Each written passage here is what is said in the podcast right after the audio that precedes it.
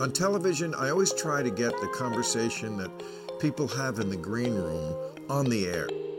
This is the conversation that happens in the bar after the show. Club Random. Hi, I'm Bill Maher, and I'm speaking to you from the undisclosed location I like to call Club Random. It's where I've been talking to all sorts of interesting and funny people in one on one conversations for the new podcast I'm dropping that I'm telling you about right now. Club. Why am I doing this? Because everybody has been telling me I needed to have a place to talk to people that isn't primarily political. A lot of people are turned off to politics, and I really can't blame them. There's something about sitting at a bar in a club in a nighttime setting with just one person that produces the rawest, realest conversations I can imagine.